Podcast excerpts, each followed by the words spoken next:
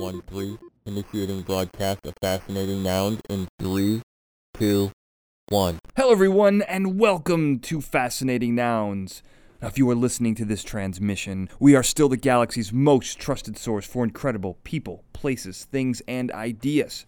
Now, together we arrive at this curious nexus point, and we will explore the strange, unusual, offbeat, bizarre, intriguing, interesting, invigorating, quirky, quaint, quizzical, weird, wild, wacky, the fun, the frivolous, and the fringe, plus all the spaces in between. I am your host, Daniel J. Glenn. Hello, Fascination. Welcome to the show. This is going to be a great episode for every single person out there because I don't think that there is a person alive who doesn't love the Muppets. And I'm talking with Guy Gilchrist today about his work as Jim Henson's illustrator. He did the Muppets comic strip. He helped to create Muppet Babies. He's also done a lot of work with Looney Tunes, the Teenage Mutant Ninja Turtles, and he wrote the incredibly long-running comic strip Nancy Forever, including uh, you know his his own one a day called Today's Dog.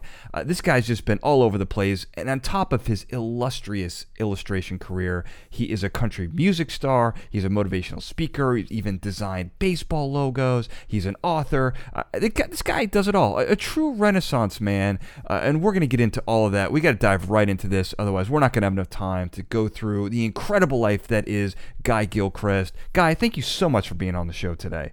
So this is this is really incredible because obviously you know I don't want to rehash a lot of the other interviews that you've done. I wanted this I want this to be new and and raw and kind of you know talk about things you don't normally get to talk about. But we got to tread some familiar ground because you know part of the reason why I think so many people are enamored with you and your work is just you've done you've you've been tied to so many incredible characters. You know, I mean, some of my favorites, obviously the Muppets, Fraggle Rock, uh, the Teenage Mutant Ninja Turtles were a favorite of mine growing up. Uh, you know, uh, uh one of my other shows, we, we, we talk about the science of Looney Tunes and, and Acme products and you know the cartoon physics. So I love Looney Tunes and all that stuff. Uh, Tom and Jerry, you know, one of my top favorites. I, I, could debate for days on who the bad guy is in that cartoon. I I will probably agree with you. Well, so who do you take? Who, who, do you got? Do you got Tom or Jerry? Who do you think? Jerry. You think Jerry's the bad guy? Yeah.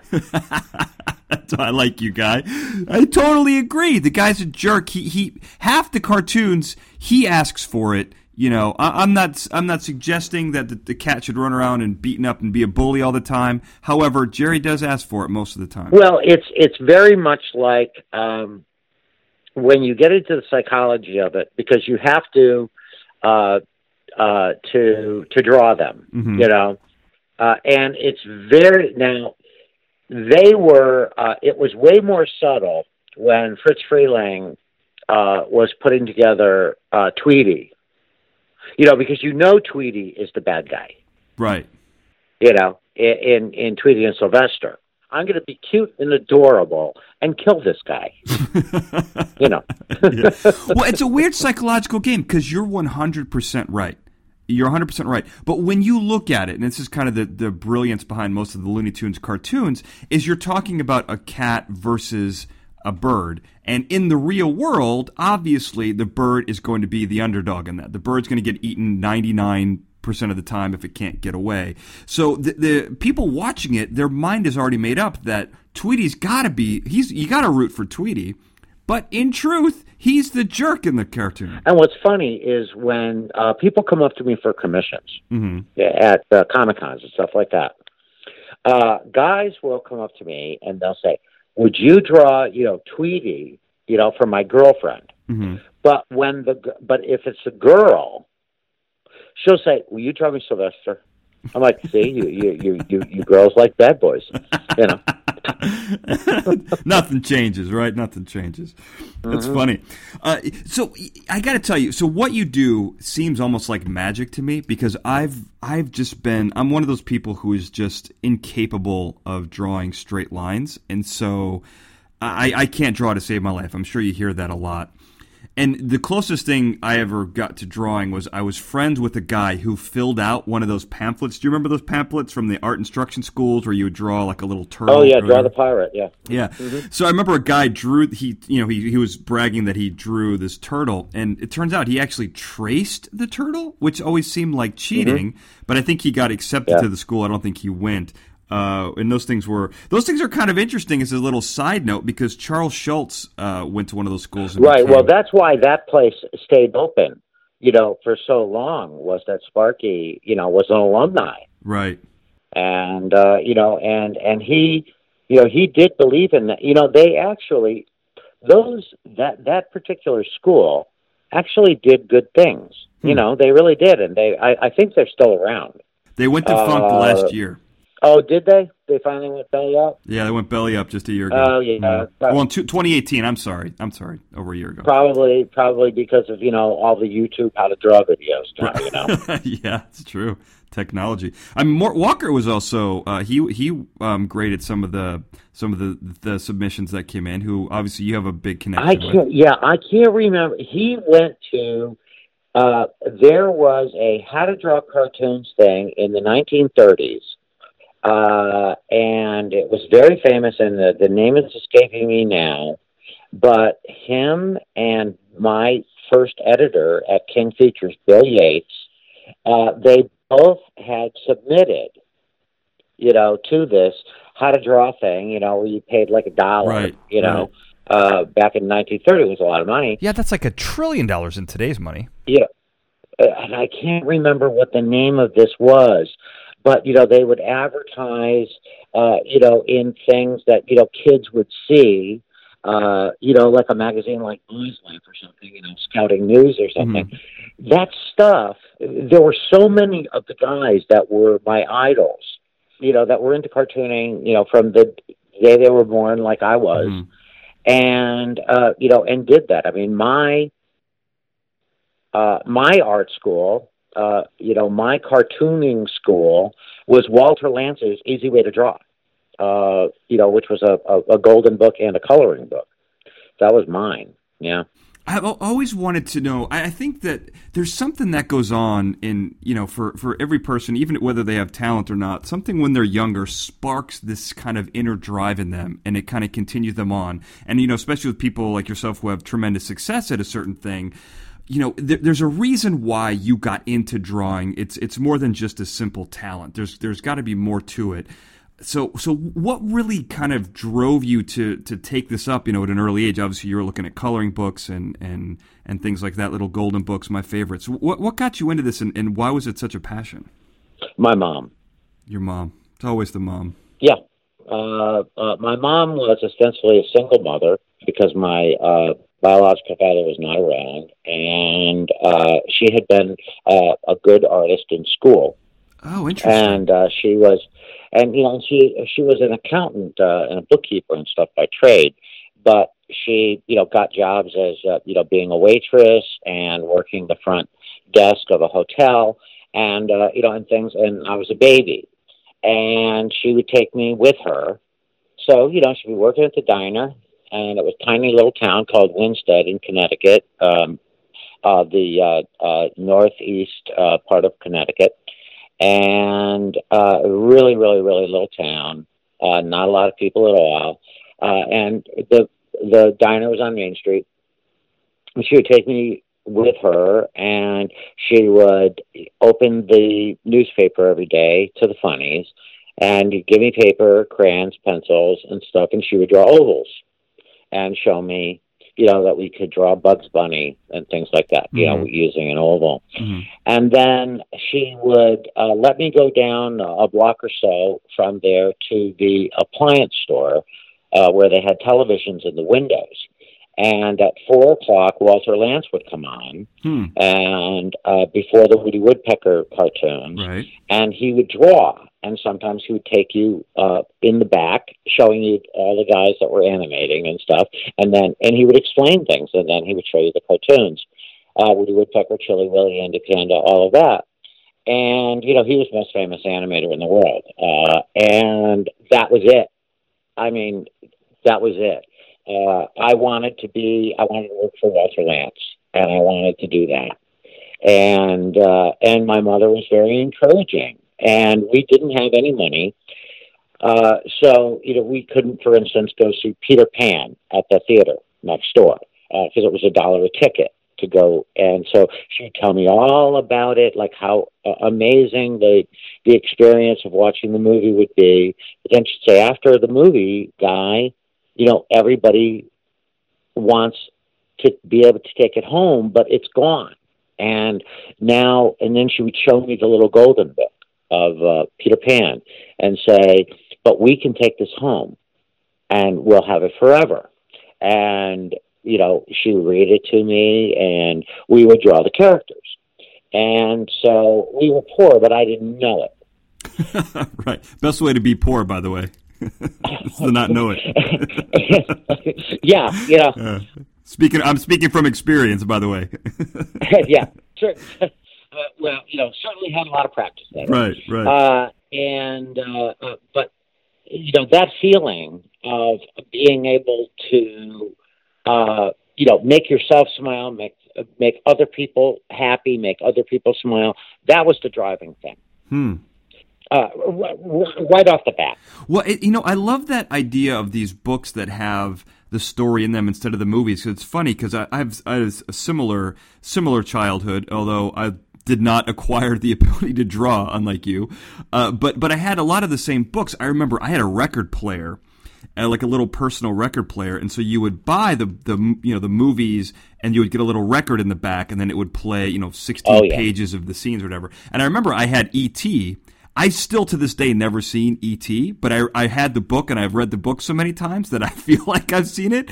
Uh, you know, but I remember those very distinctly, and how how it is. It was really amazing because that was cutting edge technology at the time to be able to before VHS and all that stuff to be able to really have whatever book you wanted at a cheap price because you know movies were very expensive to own but the books were not so um, that was a great way to have the stories you know oh yeah uh, when when I got to do uh, you know things with uh, you know with the Muppets and Looney Tunes stuff on down the road, where we do the book and record, Mm-hmm. Uh, yep. It was a dream come. It was a dream come true yeah. for me. Yeah, I mean it's it's it's amazing. But you um, here's so this is one of those little nuggets I was talking about earlier. So, did is it true that you had your first job at 13 years old? Probably. I had my first job at 13 years old, but I thought I was the only one. Earlier than that, uh, when I was like you know 10 and 11 years old, I um, uh, I was hanging drawings of mine. Uh, my my stepfather uh, used to uh, take me to work with him. He was an upholsterer. Okay. And he would take me. Uh, he would take me to his shop every day in the summertime and stuff. And of course, I was terrible at any of that. Uh, you know, so he'd have me like sweep you know, uh, sw- uh, sweep the sidewalks and stuff in front of the shop. Right. And uh, I would hang pictures that I drew on a clothesline uh, and sell. Uh, but when I was around 12 or 13, yeah, I went to New York City to one of the very first Comic Cons and, you know, got on a train, lied, uh, you know, about where I was going and everything. And, you know, uh, well, actually, I said where I was going, but I just lied about the, you know, how old the kid was that I was going with. They thought he was like three years older. Mm-hmm. And, uh, uh, and but uh, so me and Chuck, this friend of mine, we went to New York, and uh, because I wanted to see what a Comic Con, uh, you know, what a comic book convention was. They said that there were. Uh, I read in the, like the Comic Buyer's Guide that people like Jack Kirby, you know, were going to be there, mm. and uh, and they were. Uh, and anyway, so I went to New York, and I started getting work uh, with some of the like underground, what we call underground comics uh, at the time, uh, you know, and some of uh, what were uh, eventually uh, became uh, fanzines, uh, that kind of thing. And yeah, yeah. And so then I got work locally uh, with real small outfits uh, in Connecticut, which is where I was living. Uh, so I yeah I started very very early, and was going to New York uh, on a kind of a regular basis, maybe you know three or four times uh, a year. Wow! Uh, because I wanted to find out how good I had to be, you know, to get a job up there. You know, like they the song says, you can make it there, you can make it anywhere. Right. And uh, you know, and, and in in middle school and in high school. Uh, you know, I was a big deal, but out there in the real world, I mean, I was a nothing and I wanted to to work you know where the big guys you know all of my heroes worked right. and uh, so it was it, and it was new york city for me and not la because it was closer that makes sense so yeah. i didn't get into animation uh, because even the new all the new york animators had many uh, decades before moved out to la and but uh, that was the center of publishing so there were you know the comic syndicates uh, the newspaper syndicates uh, the children's books, the coloring books, uh, all of that were there, and I started getting work. Uh, and but when I was 16, uh, I did get a job, you know, ghosting a, uh, some Disney coloring books, hmm. and that was a big, big deal. Right. That is unthinkable nowadays. You know, I mean, a lot of the stuff that, that you've accomplished is kind of unthinkable now. I don't think that it's possible anymore, really, because, I mean, maybe in some ways because of the internet, some people, there's a lot of prodigies that are kind of found and discovered on YouTube or whatever through social media. So it can happen, but it, it doesn't require traveling to New York at 13 years old. You know, I, mean, I know, lucky to be alive, uh, for real. Right. You know, lucky to be alive. You are. You know, uh, God has always really smiled on me and taken care of me uh, because you know the people I, I was, you know, people I was meeting. I mean, I had no business doing you know what I was doing, no. but uh, but maybe it was maybe uh, because I was very earnest. Uh, uh, you know, uh, uh, you know, folks either you know took pity on me, liked me, you know, for my enthusiasm, what you know, whatever it was, and sort of took me under their wing. Uh, because I wanted this. You know, it, it, it, this was it. I wanted this really, really badly. But no, you're right. Uh, I do think that with the internet, certainly, uh, you know, you can get your work uh, all over the world, and uh, you know, and of course, you know, at whatever age you are, you know, you can submit stuff to different publishers and stuff. But way, way back in the in the seventies, of course, you know, you had to get in front of people. You mm-hmm. were either mailing it, right. uh, or you were looking to meet them face to face, and that was the only way. Uh, and so, you know, New York was New York, and you, you had to get there uh, you know, to find out. Yeah, I mean, it's just a, it's just a whole different process that I mean, it just is unheard of nowadays. You know, I mean, it's your your mom would have been locked up for child neglect nowadays. You know, I mean, it's like oh, I know it's crazy to think just how much things have changed. Uh, one of the things here's another little interesting nugget that that I picked up. Tell me if this is true. But you've been doing this for a long time. I think close to 40, 45, 46 years or something like that. Uh, you still use an inkwell? Is that true? Yeah. Do you do you use a do you do you pluck your own quill and do you prefer goose or, or swan? no, I use uh, I uh, I use uh, I'm mostly a brush guy. Uh-huh. Uh, you know, pen and ink uh, instead of pen and ink, brush and ink.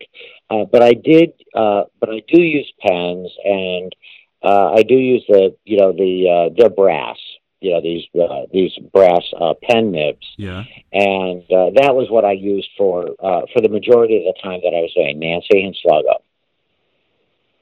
I just never got into. I, I literally never got into, uh, you know, Photoshop and all of that stuff. I was always busy, and I was always, you know, trying to make deadlines and writing the stories and all of that.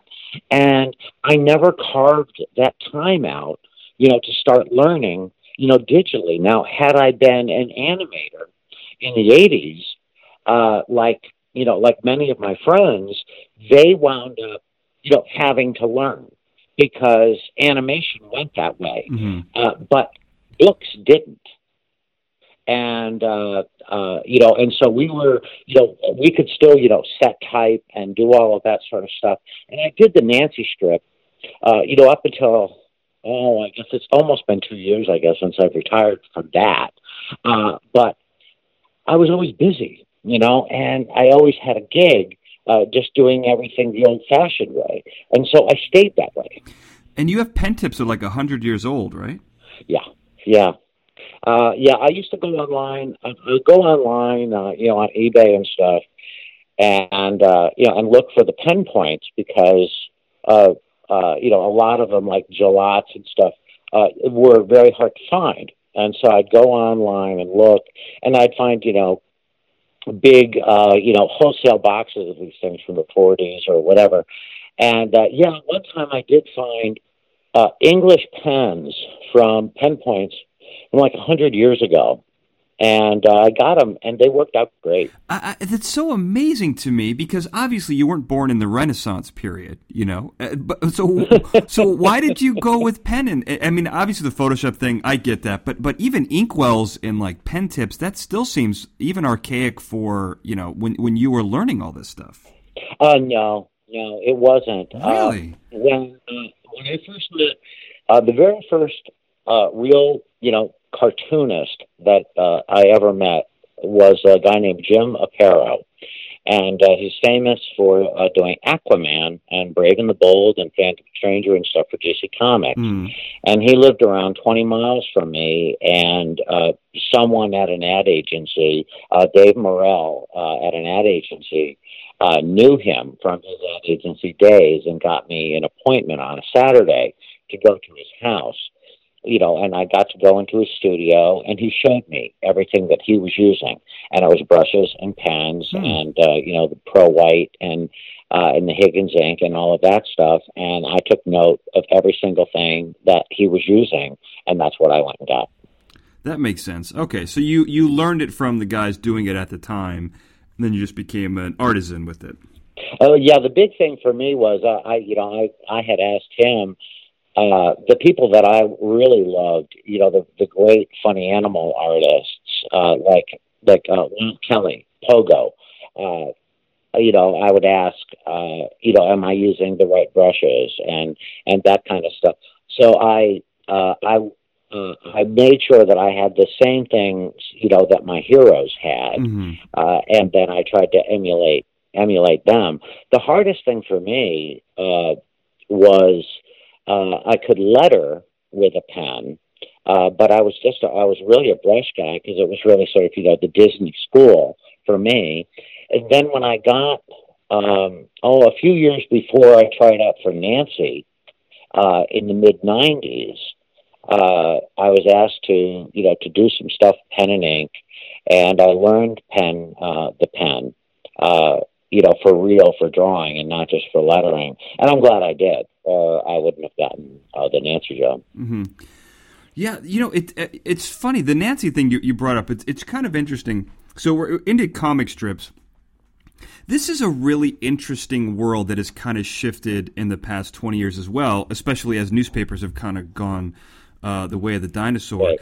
Um, you know, it's you did Nancy for a long period of time. Now, I'll be honest, I'd never heard of the comic strip Nancy. I've probably read it once or twice, but it is it has been around for eighty years.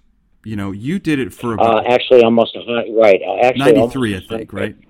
Uh, yeah. Uh, well, it started in uh, the Fritzi Ritz character, Aunt Fritzi. That started in 1922. So it's it's it's in its 90 it's it's in its 98th year now, and uh, and Nancy showed up in 33, I believe.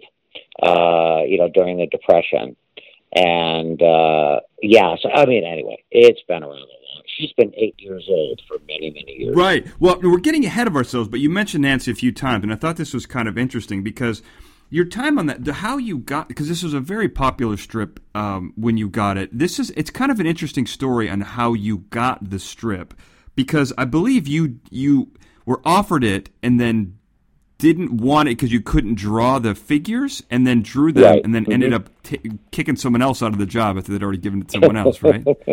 Yeah, I still don't know who that was. Um, If they're Yeah. listening, I'll tell you. I'll tell you where Guy lives. yeah, please don't.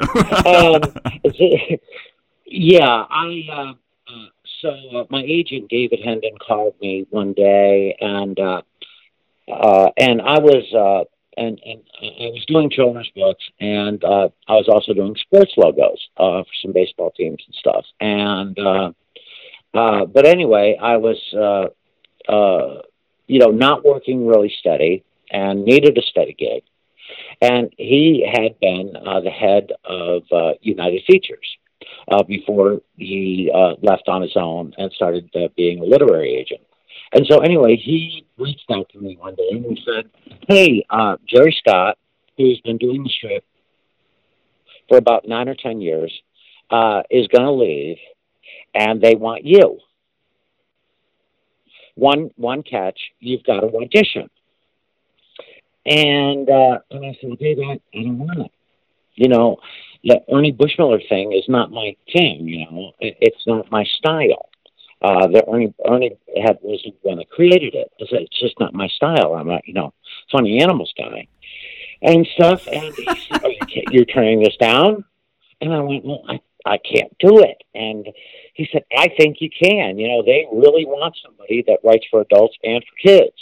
Uh, you know, think about it. Anyway, I hung up the phone and went and pulled some. Um, uh, resource material through my board. You know, that's what we used to call the file cabinets that had, you know, everything. Because uh, before there was Google Images, if you wanted to be able to draw, you know, a certain kind of car or a perspective or anything, you had to have materials on this stuff. Okay. And anyway, I uh, so I pulled out of my files a bunch of Ernie Bushmiller stuff, and I tried to draw the characters, and I couldn't.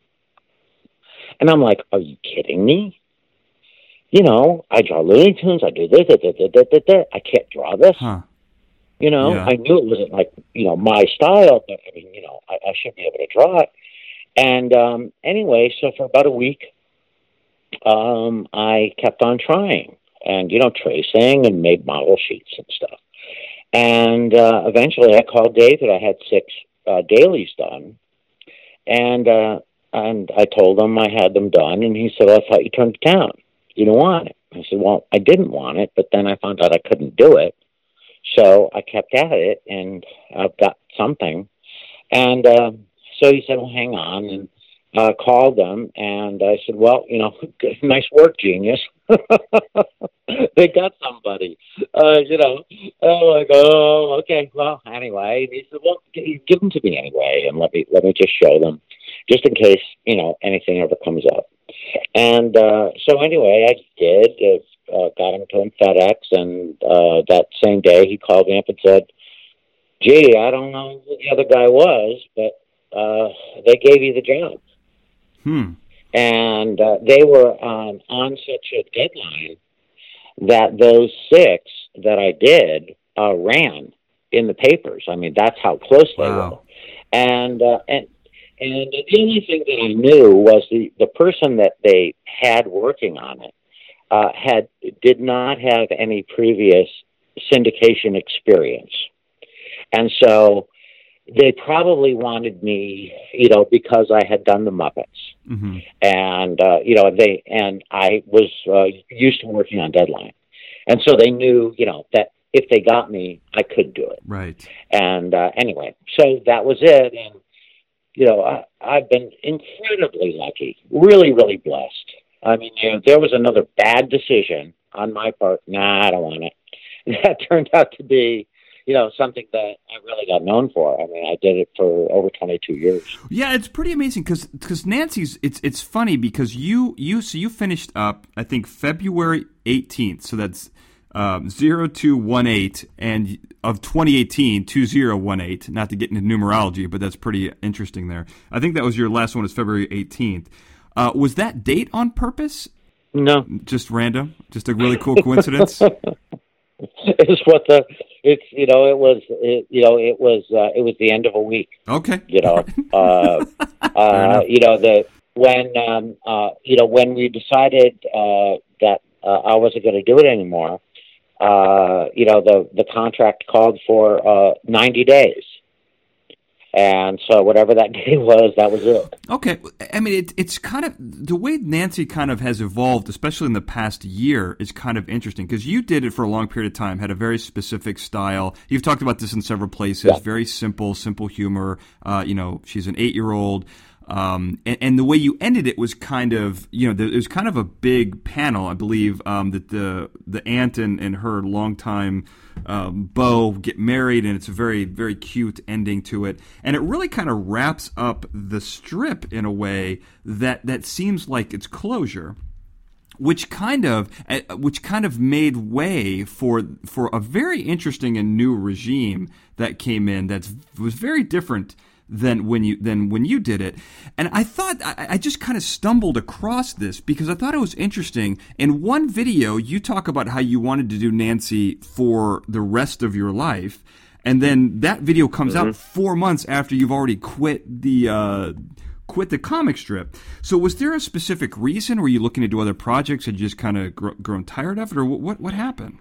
Well, for about uh, for the last like five years uh, of the strip, um, I had been having uh, back issues. Uh, I had uh, uh, I have a, a back disease that that deteriorates your discs, and it was getting rough. Even though I still like having the uh, the the forum uh, to write, the the work of uh, you know uh, being in production uh, all the time uh, and not being able to take care of myself uh, physically uh, had really taken its toll. Over that last year, it was really, really rough. Uh, and the syndication business is to, you know, it's not like anything else where you can say, well, hey, you know, can I get a medical leave, right. you know, for a year or something right. and get this worked out? Uh, because eventually I had to have surgery and go through rehab and all of that. It's, you, there are, there, there is nothing like that. It's like, if you can't if if you can't do it every day, yeah. then you know you have to move on. And certainly, I had uh, over 20, 22 years or so. Uh, you know, there had been a lot of times uh, that it was really difficult. Uh, you know, for me to be able to do it. You know, uh, different issues uh, come up. I mean, you know, it's life. You know, that's uh, 22 years. It's it's life. It was a decision that was sort of long in coming, uh, but uh, but then when it happened, it it was uh, it was pretty sudden because it became obvious very very quickly that I wasn't going to be able to continue. I mean that makes that makes sense. I read someplace that you also were. I mean, we haven't even touched on on your music career, but that that had, that had something to do with um, with leaving that. Sort of... Yeah, yeah. Well, yeah. I would. Well, I, I really had uh, for a long time wanted to do uh, quite a few other things. Uh, and uh, you know, but when you're doing a strip, uh, it takes all of your time. Uh, and I had gotten pretty good at juggling uh, everything, but you know, but once you know, but once your body starts breaking down, you, you know, you've got to start prioritizing. That makes sense. And uh, you know, and and and I didn't feel like, uh, you know, I didn't feel like the, the uh, that continuing uh, you know, and having somebody else do it or something, and me uh, and and me write it uh, without me being, you know, completely involved uh, with it, uh, pretty much every step of the way, because uh, I had tried all sorts of different ways to, you know, to continue it. Uh, it wasn't going to work, and so it was, uh, you know, it it it, it happened quickly. I, I, mean, it's it's it was just kind of interesting because I think it was short of an 80th anniversary. Um, but look, I mean, life comes up. I totally understand that. Uh, one of the interesting things that kind of came out of that is that Nan- so Nancy was picked up by a woman named Olivia Jaimes Jamie, and I don't know. I, I'm kind of curious, like how this works because she's taken this thing in a completely different, like literally 180 from what you were doing you know, um, you know, she's been quoted as saying that you know that Nancy's kind of a jerk, gluttonous, big feelings. She voraciously consumes her world, and and strangely, it's this weird thing where it was almost this complete generational shift from what you were doing, and and in you know in some places have called it the best comic of 2018. Uh, it, I mean, it's it's very different. You know, all of a sudden Nancy's got tons of technology, and she's talking about Snapchat and all this stuff you know, what do you think about that shift? As you know, because this is a character you've worked on for so long, and where did those those gigantic tonal shifts come from? Is it is the person who's in charge of the strip? Is it is, does the artist have a lot of creative freedom? How does that typically work? Well, um, when I took it over, uh, Jerry Scott had gone, you know, completely uh, 180 degrees from where Ernie Bushmiller was. Okay. And he did this sort of, you know, hip now, uh, you know, I don't know, you know, 80s version, Uh-huh. you know, of uh, of of Nancy, and uh, and then that ran, you know, its course. And uh, when he was about to, you know, to leave uh, his the the contract, uh, they started looking around uh, for someone, and it's really the syndicate's idea whether they want to try to continue, you know, with the same vibe Right. of you know the the previous guy or or, or gal, uh, or you know, or do another uh, or do a shift. Uh, when you know when I was uh, when I was asked uh, to try out, they wanted to you know to completely go a different, totally different way than uh, than Jerry, and you know, and Jerry and I know each other, uh, but we've actually not, you know, I don't think we ever. Well, I know that we didn't talk about Nancy, and we did not know each other uh, when I tried out, and uh, and I just sort of, you know, picked it up and started running with it, uh, never reading Jerry's, you know, stuff. Hmm. Uh, you know, they picked me up for a reason. Uh, I, you know, started in, you know, doing my thing, and they let me run with it. And I guess uh, Olivia, is, it's the same way with her. You know, I don't know her. Right. You know, uh, Universal must have just said, "Well, you know, let's try something else." Got it. Okay. I was really curious how that works because I don't know much about the syndication, the comic strip syndication Yeah. business, and like who decides those changes. Well, it really depends, and it it really depends on the strip. With legacy strips, which Mhm. is is what Nancy is, right.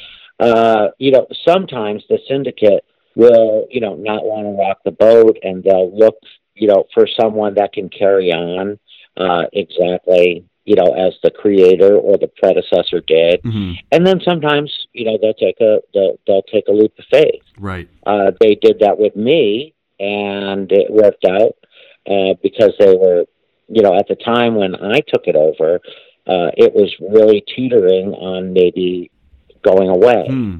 And so, uh, you know, and maybe that was the case uh, again. I don't know. Interesting. Yeah, I mean, it's just fascinating when you see these things that pass through so many people's hands and what makes people. You know, Batman's another example. I mean, how many times has Batman been reinvented in the past 20 years? Sure. You know, I mean, it's just people take it in these interesting directions. You know, w- w- one of the things we got to talk about. We got to talk about the Muppets. I know you've talked about this in several other places, but this is so interesting because you became, you know, you had a great relationship with Jim Henson. You became his illustrator, which led you to the White House, to having your stuff in the Smithsonian. This is such a big part of your career, and you did it at the ripe age of 24. Uh, that again, it's one of those things you talked about before, where you're going to New York at, at 13. You're, you know, you're working for the, the biggest puppet puppeteer in the country at 24. Uh, how how in how in the world did that come about? Like I said, I am the luckiest guy in the world. uh, really and truly, really and truly.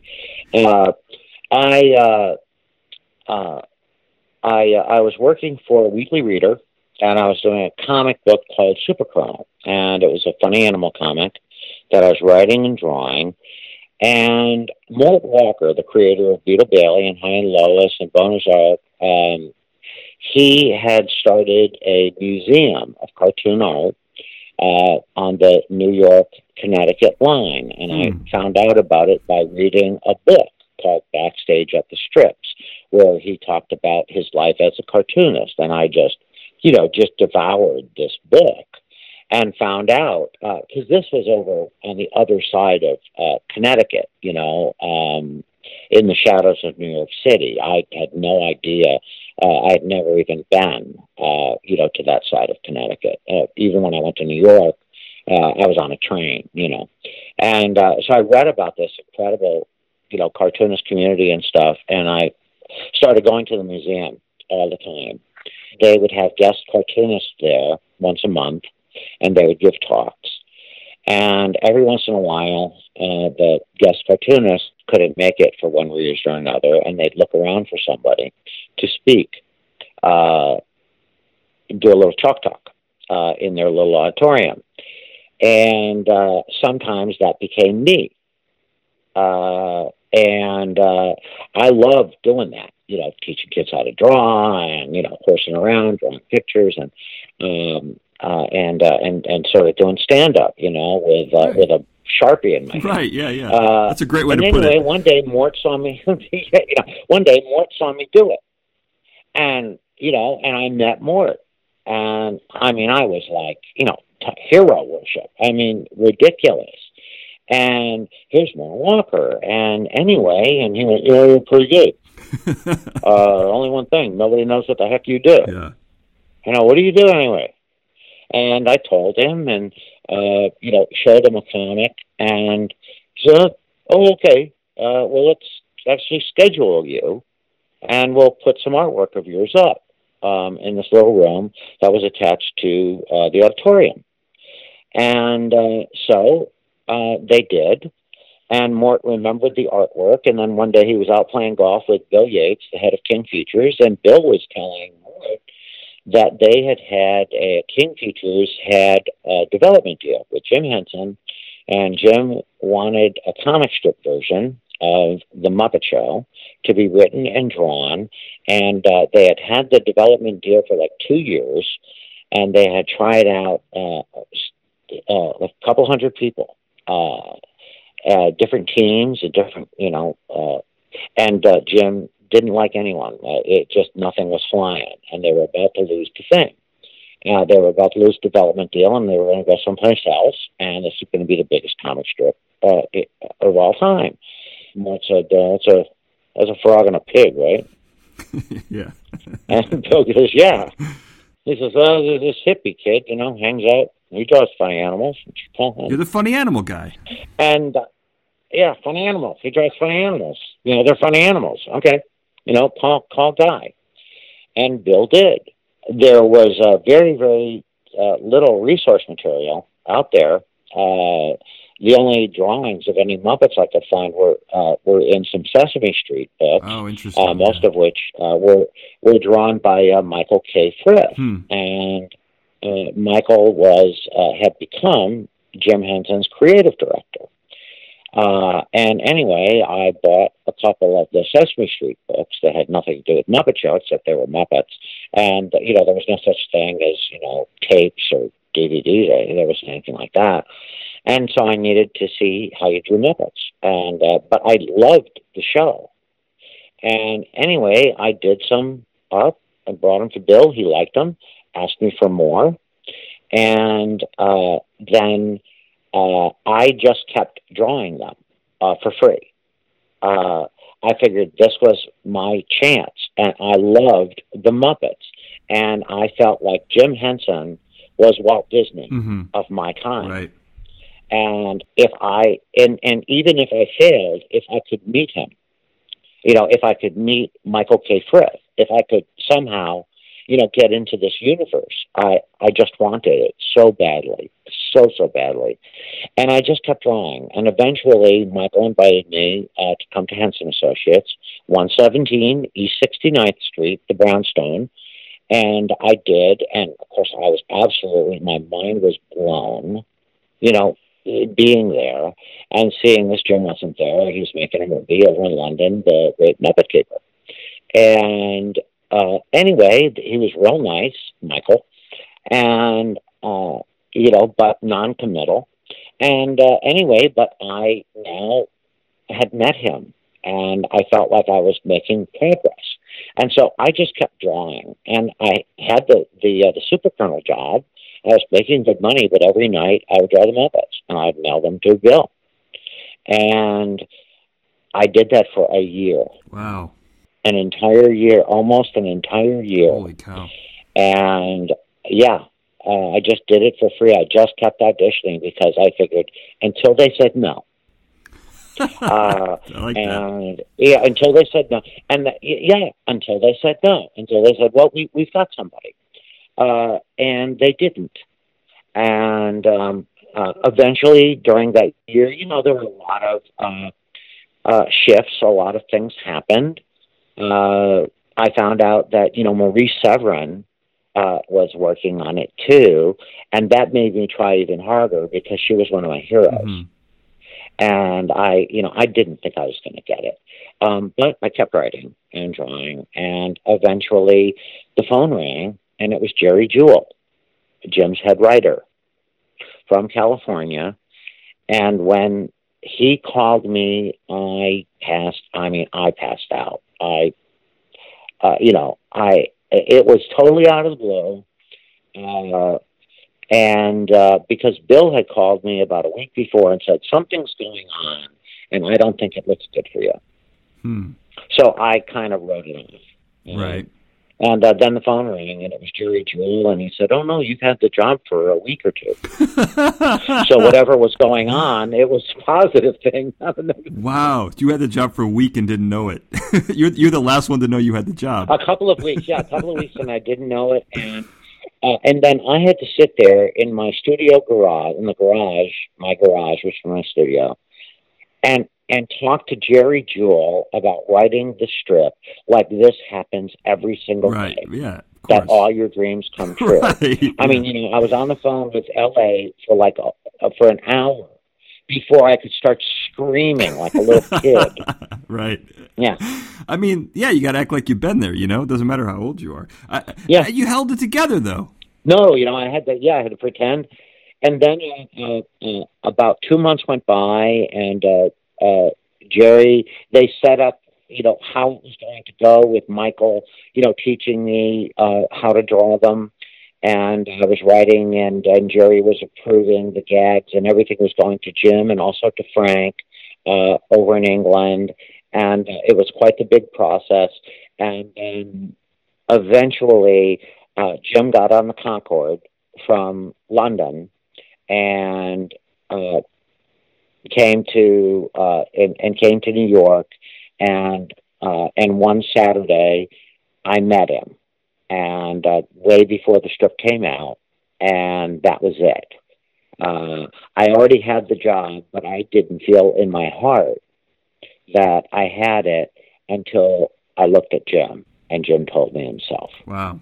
and uh, so that was it. And I actually started on it without a contract, without anything. Uh, we shook hands, Michael and I, and Bill and myself, and uh, you know, and I was doing it for like a year. I didn't have contract, and just, just, just was. I just did it. I, I don't know what's more dangerous: sending a kid into New York at 12 years old by himself, or, or working on the Muppets with Jim Henson in a big company in L.A. without a contract. That's a real toss-up. but you did it, man. You did it.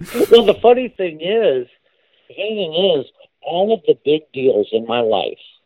Um, of course, Jim, that was the biggest. Yeah. uh, Jim and Bill, uh, King Features and Henson Associates. That was the biggest. Uh, Looney Tunes with Warner Brothers and um, uh, Tom and Jerry, Pink Panther, all of that stuff. Um, that I've done my own characters like the Tiny Dinos and Mud Pie. I always just shook hands and started, and I didn't concern myself, you know, very much, you know, with the legal part.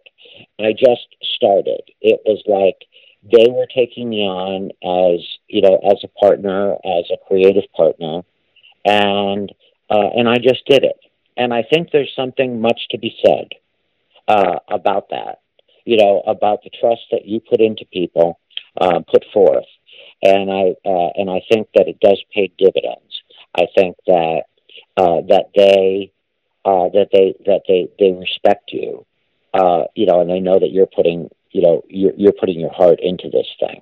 Well, there's definitely a lot to be said about that, for sure. We might be on opposite ends of the spectrum. I don't know. I think we live in a world where you got to get this stuff written down, man. I, I hear too many stories about people. Oh no, get, no, no! Eventually it does, and eventually it does. Uh, no, eventually it does, and certainly no, and, and I think you and I are in agreement. Okay. Um, uh, no, uh, you you know legally and everything you've you you you've got to have it handled, and uh, and these are big things, and sometimes you know they aren't, but you don't know, and uh, uh, you know, and uh, it's been a litigious world in my entire life. Uh, but what I'm talking about is making sure that you put your heart and your soul and your trust in the creative process and stuff. Yeah. You know, yeah, uh, uh, and uh, and then deal with the other as it comes along. I mean, there have been many projects where you know I thought we were going to do it, and then we couldn't come to an agreement uh, as well. But you know, but the real big ones, uh, you know, there's so much riding on uh, that particular uh, partnership uh, that you know you just go for it. I get that. I mean, look, this thing launched simultaneously with 660 papers, 80 countries across the world. I mean, Yeah. this thing, this thing Yeah. opened. huge. It, it wasn't a slow build. It didn't show up in a couple papers and an underground following. No, and trust me, and, and trust me, me starting it without a contract was the smartest thing I ever did. because because they made everybody made the announcement, they were selling, selling, selling, and oh, and by the way, we don't have guys signed yet. I did great. hey, you. It looks like you did the right move, man. You're a shrewd businessman, guy. Yeah. One of the things I love, I love because it, because it debuted all over the world. I love this. This is one thing I picked up is that due to its global nature, no wordplay or puns were allowed. I never even thought that that would be an issue, but of course it is because things don't translate perfectly. That makes sense. Well, and it's a huge issue too because the Muppets had so much pun. Right. Uh, yep. stuff yep. in yep, it. Yep. Uh, you know, uh, I mean, you know, we had rules for jokes. Are they old? Are they corny? Are they bad? But are they old, corny, and bad enough for us? you know? Um you know they had to really you know meet all that that criteria to be a muppet joke. Um and you know but a lot of them were puns. And uh, so if i did write a pun and i wrote a lot of them uh then i would have to find a way to uh be able to put different a different joke in the same strip uh or uh to be able to reuse that uh, for it to be translated all over the world, uh, or I would have to do an entire separate strip for free because I really wanted I it. see. Right. Uh, yeah, Yeah. yeah, yeah, that makes sense. yeah. But you- so you had to, uh, yeah, you had to think globally all the time uh, when you worked with Jim. Jim was that way. That uh, you know that the Muppets and all of Jim's stuff when I worked on Fraggles and Babies and all of that. Yeah, this was for the world, and the Muppets belonged to the world, and uh, everything was going to be simultaneous. And uh, so you always had to have that feeling in your, you know, in your heart. You were writing, you know, for people that you'd never meet Mhm. in corners of the globe that you would never visit. Right. I mean, what was it like to be, from a creative standpoint, to be handed the keys to the kingdom? I mean, you were given, you didn't have to build the entire cast of the Muppets. You were just given everybody. Right. I mean, was it was it exciting because you had all these jokes planned out for the different characters, or was it a little daunting because you had to kind of include everybody and learn everyone's voice in such a short period of time with such a quick turnaround? It was extremely scary. It was scary. Um, it was just, it was flat out scary. I mean, is it exciting? Bet. But it was incredibly scary. I mean, you know, every mistake I was making, I was making on a grand scale. Right, right, right. You know, you, you couldn't, you know, there was no time for a pilot. Yeah.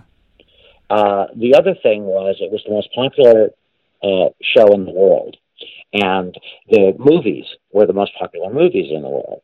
And I was given a task that, when you think about it, it's really impossible to, you know, to create black and white lines uh, and word balloons in place of the genius of Jim and Frank and Dave and Jerry. Uh, all of the color and the music and everything. It's like, you know, trying to put an orchestra in a phone booth or something, you know, Right. a sardine Yeah. can. You, you can't, you, you you can't do it. Unless you're a clown. I mean, I mean, clowns can fit a lot of people into a Volkswagen. You got to learn their techniques. there you go. Uh, you know, but that, but that was the, you know, that was, uh, that was the job. And, uh, you know, and, and, and I, I thank God every day, uh, you know, for Michael Frith, uh, because, you know, Michael taught me how to draw them. And, uh, and I thank God every day that it was, you know, that it was Jim because, you know, Jim and Michael uh, and Jim Mayan, uh, who I worked with on, you know, the babies and the Fraggles and all the toys and all of that. I mean, they had so much, so much patience, uh, you know, with me. Uh, again, I think that they, you know, like we were talking about earlier about, you know, my early life going into New York and stuff. Uh, I had so much enthusiasm and a lot of energy, and you know, I'd do anything. You know, I really wanted to please Jim, of course, and uh, you know, and so you know, I just just work and work and work. You know, days and nights. You know, with no sleep and everything to try to just get the best I possibly could. Um, the the great thing was that I was the first to do it. Uh, you know, there there wasn't a very much Muppet material out there. Mm-hmm.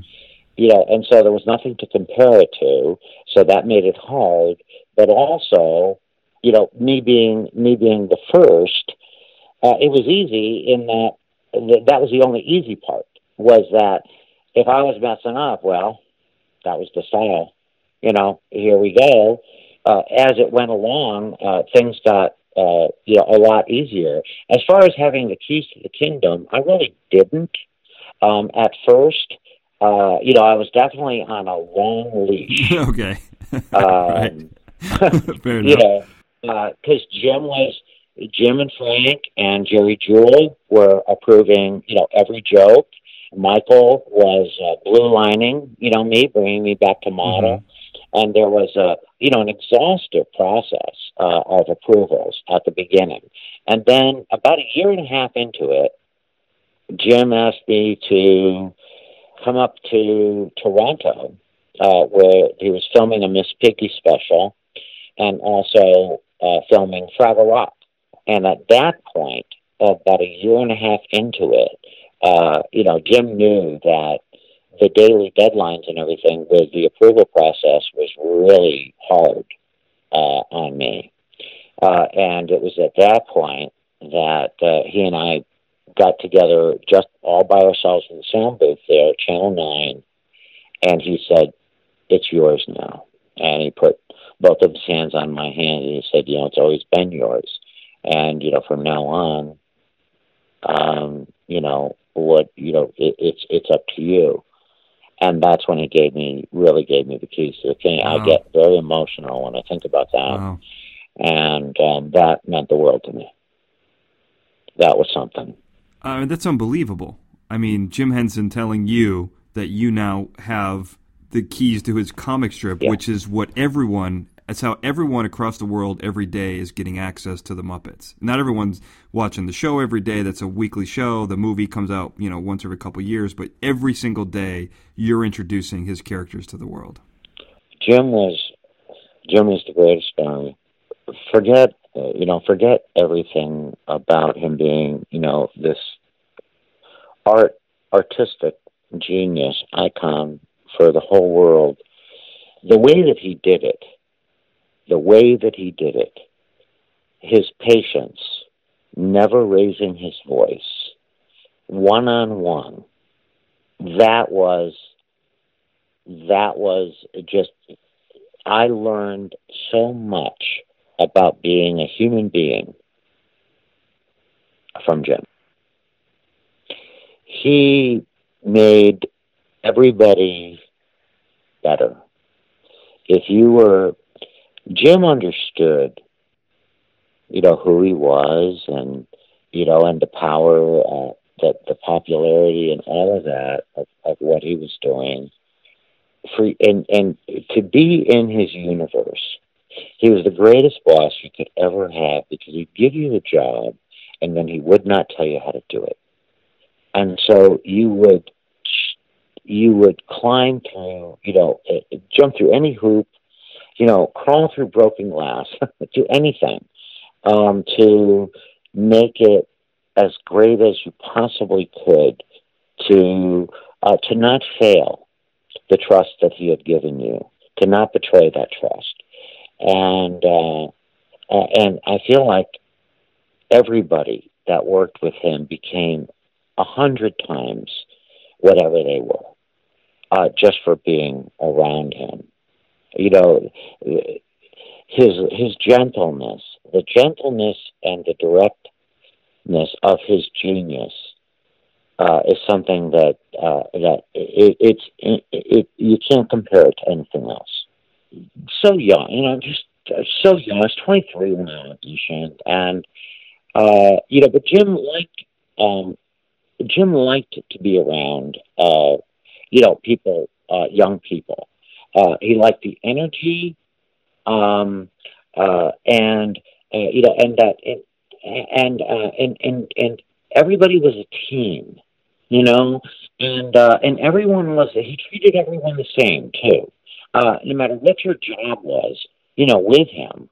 Uh, uh, you know, he would have these like company picnics uh, where you know everyone got together and saw the latest whatever it was, and uh, everyone hung out together, and we really were. It sounds so trite, but it's so true. We really were truly a family, and uh, we all relied on each other. And uh, the way that uh, I learned, uh, you know, uh, to do business and uh, to treat people and everything, I learned it from Jim. I mean, it's it's at 23 years old. You did this at 23, and your experience with the Muppets even led to being an honorary guest at the White House and having your stuff in the Smithsonian. I mean, this led to amazing things. We're, we're running out of time here, but I want to get. We're going to do a little bonus episode. We're going to talk about your time at the White House and your country music career. But I think ending it with your with your time, even though it's just at 23, you know, you did so much in your life up to that point. Uh, you know, I think that this is a great place to end it. How can people get in touch with you if they want to be turned into a, a Muppet or, or a Looney Tunes character, or if they just want to find out what you're up to? Where can people find you? Uh, yeah, it's really, really tough to find me on social media. Not at all. okay. Um, yeah, Guy uh, F, as in Frank, uh, Gilchrist, uh, you know, on Twitter and Instagram and, and all that. And, uh, and the, the website and the Facebook page are uh, it's a Guy Gilchrist production. Uh, that comes from Walter Lantz, a Walter Lantz production. Oh, I love it. Uh, a Guy Gilchrist production. And uh, yeah, so you can find me on Facebook there, and on my uh, that's my website as well. And I'm all over social media, and uh, you know, and and constantly, uh, you know, doing commissions and going to comic cons and and all of that. And the schedules for all of that are all over there. It's a yeah. There's a lot. That's where I met you at, at a at a local convention here in L.A. Uh, you're all over the place. I see you promoting all of that. I'm gonna put everything up on the website so it'll be easy to find. People won't have to do the big search, but you're welcome to if you want to do it longhand. Guy Gilchrist, thank you so much for being on the show today. Oh, it's been a pleasure. Thank you so much. And I want to thank everyone for listening. Have a good night. Fascinating Nouns is a Glencoe production and is hosted and produced by me, Daniel J. Glenn. The show producer for this episode was Sarah Brandt. The Fascinating Nouns introduction was produced by Daniel J. Glenn and E.A. Barrientos, with music and sound design written and performed by E.A. Barrientos. If you like the show, you're going to want to subscribe to make sure to never miss an episode. Best way to do that, go to fascinatingnouns.com, scroll to the bottom of the page, and no matter what your favorite podcasting listening platform, we're on it. We're on Apple Podcasts, Google Podcasts, TuneIn, Stitcher, and of course, Spotify. Bottom of the page, you can subscribe. And you can also find links to the show's social media Facebook, Twitter, Instagram, Pinterest, YouTube. We got stuff on every one of those. And of course, you're going to want to know, you're going to want to see Guy's work and you're going to want to get in touch with him. Top of the page, not only can you find his stuff, but you can find every guest that's ever been on the show and every episode top of the page. And if you like this show, you're going to like everything that I do. Go to danieljglenn.com to find out more. Thank you for listening. End of transmission.